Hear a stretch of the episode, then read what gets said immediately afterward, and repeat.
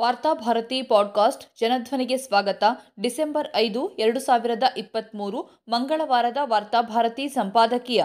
ಉತ್ತರ, ದಕ್ಷಿಣ ವಿಭಿನ್ನ ಫಲಿತಾಂಶ. ಕಳೆದ ನವೆಂಬರ್ನಲ್ಲಿ ನಡೆದ ಐದು ರಾಜ್ಯಗಳ ವಿಧಾನಸಭಾ ಚುನಾವಣೆಗಳ ಫಲಿತಾಂಶ ಬಂದಿದೆ. ಉತ್ತರ ಭಾರತದ ಹಿಂದಿ ಭಾಷಿಕ ರಾಜ್ಯಗಳಾದ ಮಧ್ಯಪ್ರದೇಶ, ರಾಜಸ್ಥಾನ, ಛತ್ತೀಸ್ಗಢಗಳಲ್ಲಿ ಬಿಜೆಪಿ ಭಾರೀ ಅಂತರದಿಂದ ಗೆಲುವಿನ ಬಾವಟ ಹಾರಿಸಿದೆ. ಐದು ವರ್ಷಗಳ ಹಿಂದೆ ಕಾಂಗ್ರೆಸ್ ಗೆದ್ದಿದ್ದ ರಾಜಸ್ಥಾನ ಛತ್ತೀಸ್ಗಢಗಳನ್ನು ಬಿಜೆಪಿ ತನ್ನದಾಗಿಸಿಕೊಂಡಿದೆ. ಕಾಂಗ್ರೆಸ್ ಒಡಕಿನ ಪರಿಣಾಮವಾಗಿ ಮಧ್ಯಪ್ರದೇಶದಲ್ಲಿ ಅಧಿಕಾರ ಹಿಡಿದಿದ್ದ ಬಿಜೆಪಿ ಅಲ್ಲಿ ಮತ್ತೆ ಗೆಲುವು ಸಾಧಿಸಿದೆ. ದಕ್ಷಿಣ ಭಾರತದ ತೆಲಂಗಾಣದಲ್ಲಿ ಕಾಂಗ್ರೆಸ್ ಗೆದ್ದಿದೆ. ವಿಧಾನಸಭಾ ಚುನಾವಣೆಗಳಿಂದ ಒಂದು ಅಂಶ ಸ್ಪಷ್ಟವಾಗುತ್ತದೆ. ಈ ಬಾರಿ ಪ್ರಧಾನಿ ನರೇಂದ್ರ ಮೋದಿ ಮತ್ತು ಗೃಹ ಸಚಿವ ಅಮಿತ್ ಶಾ ತಾವೇ ನೇರವಾಗಿ ಚುನಾವಣಾ ಪ್ರಚಾರದ ಕಣಕ್ಕೆ ಇಳಿದು ಹಿಂದುತ್ವದ ಕೋಮು ಧ್ರುವೀಕರಣದ ರಾಜಕೀಯದ ಜೊತೆಗೆ ಕರ್ನಾಟಕದ ಕಾಂಗ್ರೆಸ್ ಮಾದರಿಯ ಗ್ಯಾರಂಟಿ ಯೋಜನೆಗಳನ್ನು ಹೆಣೆದು ಪಕ್ಷಕ್ಕೆ ಜಯ ತಂದುಕೊಟ್ರು ಹೊಸಬರಿಗೆ ಟಿಕೆಟ್ ಹಂಚಿಕೆ, ಹೊಸ ಚುನಾವಣಾ ಪ್ರಚಾರ ತಂತ್ರ ಬಿಜೆಪಿಗೆ ನೆರವಾಯಿತು. ಹಾಗೆ ನೋಡಿದ್ರೆ ಚುನಾವಣೆ ನಡೆದ ರಾಜ್ಯಗಳ ಪ್ರಭಾವಿ ನಾಯಕರಾದ ಮಧ್ಯಪ್ರದೇಶದ ಮುಖ್ಯಮಂತ್ರಿ ಶಿವರಾಜ್ ಸಿಂಗ್ ಚೌಹಾಣ್, ರಾಜಸ್ಥಾನದ ಮಾಜಿ ಮುಖ್ಯಮಂತ್ರಿ ವಸುಂಧರಾ ರಾಜೇ ಸಿಂಧಿಯಾ ಛತ್ತೀಸ್ಗಢದ ರಮಣ ಸಿಂಗ್ ಅವರನ್ನ ಕೇವಲ ಅಲಂಕಾರಕ್ಕೆ ಇಟ್ಕೊಂಡು ಮುನ್ನುಗ್ಗಿದ ನರೇಂದ್ರ ಮೋದಿ ಮತ್ತು ಅಮಿತ್ ಶಾ ಪ್ರಾದೇಶಿಕ ನಾಯಕತ್ವವನ್ನ ಮುಂಚೂಣಿಗೆ ತರದೆ ತಾವೇ ಕಣಕ್ಕೆ ಇಳಿದು ಗೆಲುವು ತಂದುಕೊಟ್ರು ಹಾಗೆಂದು ಇವರೇನು ಪವಾಡ ಪುರುಷರಲ್ಲ. ಈ ಗೆಲುವಿನ ಹಿಂದಿರುವುದು ಬರೀ ಬಿಜೆಪಿ ಅಲ್ಲ ಅದರ ಸೈದ್ಧಾಂತಿಕ ಸ್ಫೂರ್ತಿಯಾದ ಆರ್ಎಸ್ಎಸ್ನ ಸಂಘಟನಾ ಸಾಮರ್ಥ್ಯ ಗೆಲುವು ತಂದುಕೊಡ್ತು. ಬಹಿರಂಗ ಸಭೆಯಿಂದ ಹಿಡಿದು ನೇರವಾಗಿ ಮತಗಟ್ಟೆವರೆಗೆ ಹಳ್ಳಿ ಹಳ್ಳಿಗೂ ವ್ಯಾಪಿಸಿರುವ ಸಂಘಟನಾ ಜಾಲ ಈ ಗೆಲುವಿನ ಮೂಲ. ಈ ಚುನಾವಣಾ ಫಲಿತಾಂಶವನ್ನ ಇವಿಷ್ಟೇ ಅಂಶಗಳಿಂದ ವ್ಯಾಖ್ಯಾನಿಸಲು ಆಗೋದಿಲ್ಲ. ಬಿಜೆಪಿಯ ಈ ಗೆಲುವಿನಲ್ಲಿ ಕಾಂಗ್ರೆಸ್ ಪಕ್ಷದ ದುರ್ಬಲ ಸಂಘಟನೆ ಅಶಿಸ್ತು ಮತ್ತು ಪಕ್ಷದ ನಾಯಕರ ಒಳಕಿತ್ತಾಟಗಳು ಬಿಜೆಪಿಗೆ ನೆರವಾದವು. ರಾಜಸ್ಥಾನದಲ್ಲಿ ಕಾಂಗ್ರೆಸ್ ಮುಖ್ಯಮಂತ್ರಿ ಅಶೋಕ್ ಗೆಹ್ಲೋಟ್ ಹಲವಾರು ಜನಪರ ಕಾರ್ಯಕ್ರಮಗಳನ್ನು ಜಾರಿಗೆ ತಂದರು. ಆದರೆ ಅವರು ಮತ್ತು ಸಚಿನ್ ಪೈಲಟ್ ನಡುವಿನ ಒಳಜಗಳ ಬೀದಿಗೆ ಬಂದು ಹೊಳೆಯಲ್ಲಿ ಹುಣಸೆ ಹಣ್ಣು ತೊಳೆದಂತಾಯಿತು. ಮಧ್ಯಪ್ರದೇಶದ ಕಾಂಗ್ರೆಸ್ ಒಡೆದ ಮನೆಯಾಗಿರುವುದು ಗುಟ್ಟಿನ ಸಂಗತಿಯಲ್ಲ. ಹಿಂದೆ ಮುಖ್ಯಮಂತ್ರಿಯಾಗಿದ್ದ ಕಮಲ್ನಾಥ್ ಅವರನ್ನ ಕಂಡ್ರೆ ಅಲ್ಲಿನ ಅನೇಕ ಕಾಂಗ್ರೆಸ್ ನಾಯಕರಿಗೆ ಆಗೋದಿಲ್ಲ. ಮುಖ್ಯವಾಗಿ ದಿಗ್ವಿಜಯ ಸಿಂಗ್ ಮತ್ತು ಕಮಲ್ನಾಥ್ ನಡುವಿನ ಕಿತ್ತಾಟವನ್ನ ಬಗೆಹರಿಸುವಲ್ಲಿ ಪಕ್ಷದ ರಾಷ್ಟ್ರೀಯ ನಾಯಕತ್ವ ವಿಫಲವಾದ ಪರಿಣಾಮವಾಗಿ ಬಿಜೆಪಿ ಗೆಲುವು ಸಾಧಿಸಿತು. ಛತ್ತೀಸ್ಗಢನಲ್ಲಿ ಕಾಂಗ್ರೆಸ್ ಮುಖ್ಯಮಂತ್ರಿ ಭೂಪೇಶ್ ಬಘೇಲ್ ಉತ್ತಮ ಆಡಳಿತ ನೀಡಿದ್ರೂ ಗೆಲುವು ಸಾಧಿಸಲಿಲ್ಲ. ಈ ರಾಜ್ಯಕ್ಕೆ ಚುನಾವಣಾ ಪ್ರಚಾರಕ್ಕೆ ಎಂಟು ಸಲ ಬಂದು ಹೋದ ಪ್ರಧಾನಿ ನರೇಂದ್ರ ಮೋದಿಯವರು ಹಿಂದುತ್ವದ ಜೊತೆಗೆ ಅಭಿವೃದ್ಧಿ ಮಂತ್ರಗಳನ್ನು ಬೆರೆಸಿ ಗೆಲುವು ಸಾಧಿಸಿದ್ರು.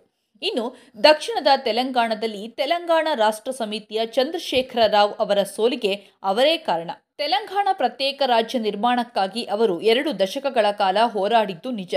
ಆದರೆ ಈ ಹೋರಾಟದಲ್ಲಿ ಅವರೊಬ್ಬರೇ ಇರಲಿಲ್ಲ. ಅವರಿಗಿಂತ ಮುಂಚೆ ಕ್ರಾಂತಿ ಕವಿ ಗಾಯಕ ಗದ್ದರ್ ಹಳ್ಳಿ ಹಳ್ಳಿಗೆ ಹೋಗಿ ಹಾಡು ಹಾಡಿ ಜನಾಭಿಪ್ರಾಯವನ್ನು ರೂಪಿಸಿದ್ರು.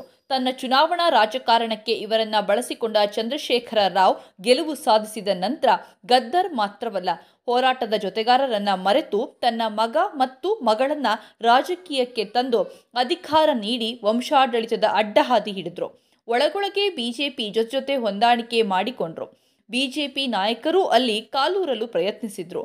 ಪ್ರಧಾನಿ ನರೇಂದ್ರ ಮೋದಿ ಮತ್ತು ಅಮಿತ್ ಶಾ ಹಲವಾರು ಸಲ ಬಂದು ಹೋದ್ರು. ಆದರೆ ತೆಲಂಗಾಣದ ಜನ ಒಲಿದಿದ್ದು ಕಾಂಗ್ರೆಸ್ ಪಕ್ಷಕ್ಕೆ. ಇಲ್ಲಿ ಪಕ್ಷದ ಗೆಲುವಿನಲ್ಲಿ ಕರ್ನಾಟಕದ ಕಾಂಗ್ರೆಸ್ ನಾಯಕರ ಪರಿಶ್ರಮ ಸಾಕಷ್ಟಿದೆ. ಇಲ್ಲಿ ಮೊದಲು ಕಾಂಗ್ರೆಸ್ ಅಷ್ಟು ಪ್ರಭಾವಶಾಲಿಯಾಗಿರದಿದ್ದರೂ ಪಕ್ಷದ ಹೈಕಮಾಂಡ್ ಆದೇಶದಂತೆ ಕರ್ನಾಟಕದ ಮುಖ್ಯಮಂತ್ರಿ ಸಿದ್ದರಾಮಯ್ಯ, ಉಪಮುಖ್ಯಮಂತ್ರಿ ಡಿಕೆ ಶಿವಕುಮಾರ್ ಮತ್ತು ವಸತಿ ಸಚಿವ ಜಮೀರ್ ಅಹಮದ್ ಖಾನ್ ಪ್ರಚಾರಕ್ಕೆ ಧುಮುಕಿ ಗೆಲುವು ಸಾಧಿಸಿದ್ರು.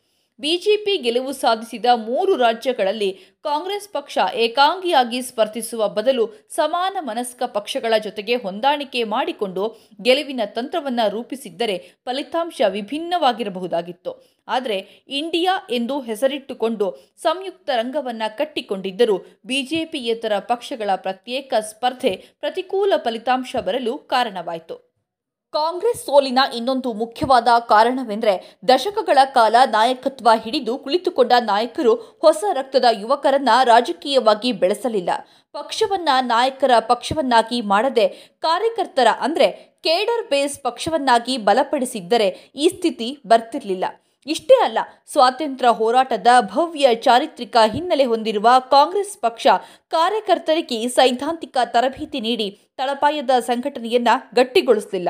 ಹೀಗಾಗಿ ಅಧಿಕಾರಕ್ಕಾಗಿ ಲಾಭಕ್ಕಾಗಿ ಬರುವವರು ಪಕ್ಷದ ತುಂಬಾ ತುಂಬಿಕೊಂಡ್ರು. ಇಂಥವರೇ ಆಪರೇಷನ್ ಕಮಲಕ್ಕೆ ಒಳಗಾಗಿ ಬಿಜೆಪಿಗೆ ಜಿಗಿದ್ರು.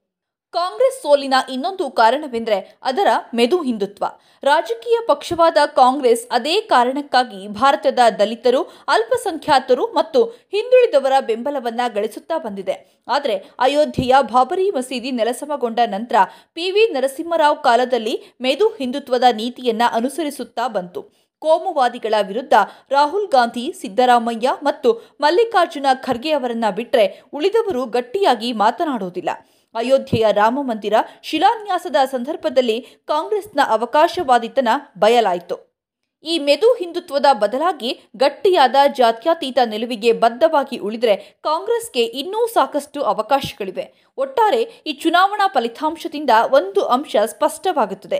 ದೇಶದ ದಿಕ್ಕು ದೆಸೆಗೆ ಸಂಬಂಧಿಸಿದಂತೆ ಹಿಂದಿ ಭಾಷಿಕ ಉತ್ತರ ಭಾರತದ ರಾಜ್ಯಗಳು ಹಾಗೂ ಕನ್ನಡ, ತಮಿಳು, ತೆಲುಗು, ಮಲಯಾಳಂ ಭಾಷಿಕ ದಕ್ಷಿಣ ಭಾರತದ ರಾಜ್ಯಗಳು ವಿಭಿನ್ನವಾದ ನಿಲುವನ್ನ ಹೊಂದಿವೆ. ಬಿಜೆಪಿ ಎಷ್ಟೇ ಹೆಣಗಾಡಿದ್ರೂ, ನರೇಂದ್ರ ಮೋದಿ ಮತ್ತು ಅಮಿತ್ ಶಾ ಎಷ್ಟೇ ಬಾರಿ ಬಂದು ಹೋದ್ರೂ ಬಿಜೆಪಿ ಇಲ್ಲಿ ನೆಲೆಯೂರುವುದು ಸುಲಭವಲ್ಲ.